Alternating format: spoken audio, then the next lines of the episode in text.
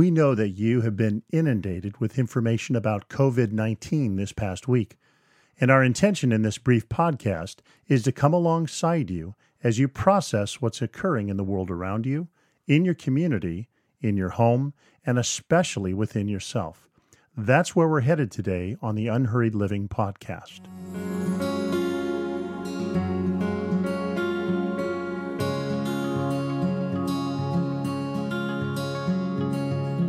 Care about your mental, emotional, and soul well being, and that's where we'll focus today.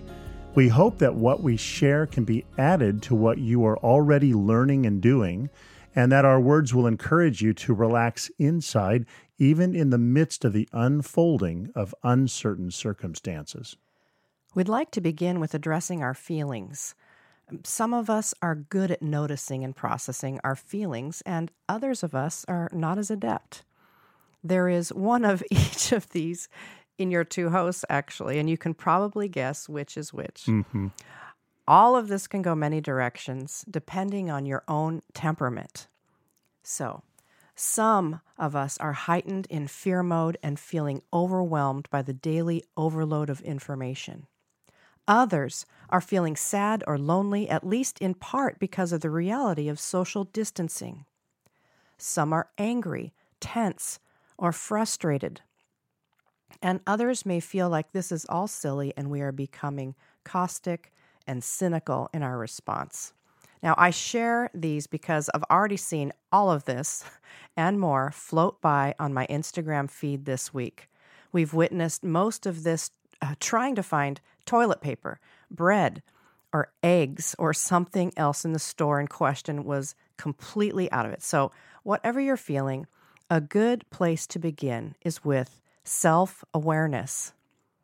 So stop for a moment right now and look inside. What are you feeling? Acknowledge and accept your emotions without judging yourself. Now, that's not to say that you are stuck in these feelings, but looking squarely at your feelings is helpful because they want to be seen. So let's see them and this can be the first step to letting them pass on through. Now, the other good thing to remember is that our feelings are brought about by our thoughts. So, after acknowledging what we're feeling in a non judgmental way, we can take a moment to address our thoughts that may be leading to the feelings. So, you could ask yourself a few questions. What am I thinking that is leading to my current feelings? Why am I thinking this thought? And then, is this thought helping me or is it causing me pain or suffering? Now, yesterday I was at the grocery store and I witnessed an argument between a customer and an employee of the store. Now, the customer was trying to buy more toilet paper than the store was allowing at the moment. I didn't hear the substance of their argument, but I really couldn't miss the tone.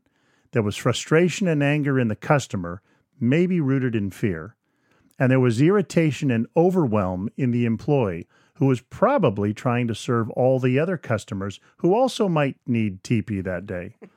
Now, this was not the customer's best moment. She was clearly a victim of her thoughts and emotions, and she was letting her emotions drive the car of her life. Now, feeling fear is good but handing the steering wheel of your life to fear is not so good. Last week, I shared on my Instagram feed an idea about control. So I've often heard and said that none of us can control anything. And, and that's true. We don't control situations, we don't control people. But isn't it interesting that one of the fruits of the Spirit is self control? As a fruit of the Spirit's work in our life, we actually do have control of ourselves. And we have the benefit of being able to make choices about what we'll think and about what we'll do. Typically, we think of self control in a negative way. It's the oomph we use to keep ourselves in line while we're dieting or while we're trying not to gossip.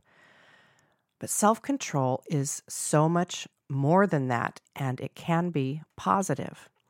It means I get to choose to think helpful thoughts. I get to choose to speak uplifting words. I get to choose to love and serve others. Self control is the gift of being able to choose what is good and not just not do what is bad. So, in this idea of not letting fear or other emotions drive your car, remember you have access to spirit given self control. You get to choose what you focus on and also how you act and how you respond. Right. So, in light of all this, what are we recommending? Uh, you may have seen that Andy Crouch recently wrote an article titled A Guide for Leaders in the Time of Coronavirus. It's really uh, well worth Googling. In that article, he suggests a few things. First, we should not say, everything's going to be fine, or even, you're going to be okay. Uh, second, we should not say to fearful people, you're overreacting.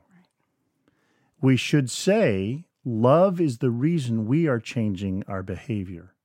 We should say, prepare for trouble. And above all, we should say, do not be afraid. Now, those are really good uh, suggestions, especially not dis- discounting other people's fears, just as we have said to ourselves that we're not going to discount ours. Yes. So we can be good, empathetic listeners to one another in this time as well. So we realize there is probably a lot more to say about all of this, but you're likely already full of words this week. Lots of people are talking about what's going on. We simply wanted to let you know that we care about you. We want to help you process your thoughts and your emotions. So we'll leave you with this. Instead of moving through this time of self quarantine, cancellations, and social dis- distancing with gritted teeth, let's try to see this as a gift. It's possible that all of this is a sort of enforced unhurry. So, as soon as you're able, let yourself sink into the reality of what actually is occurring.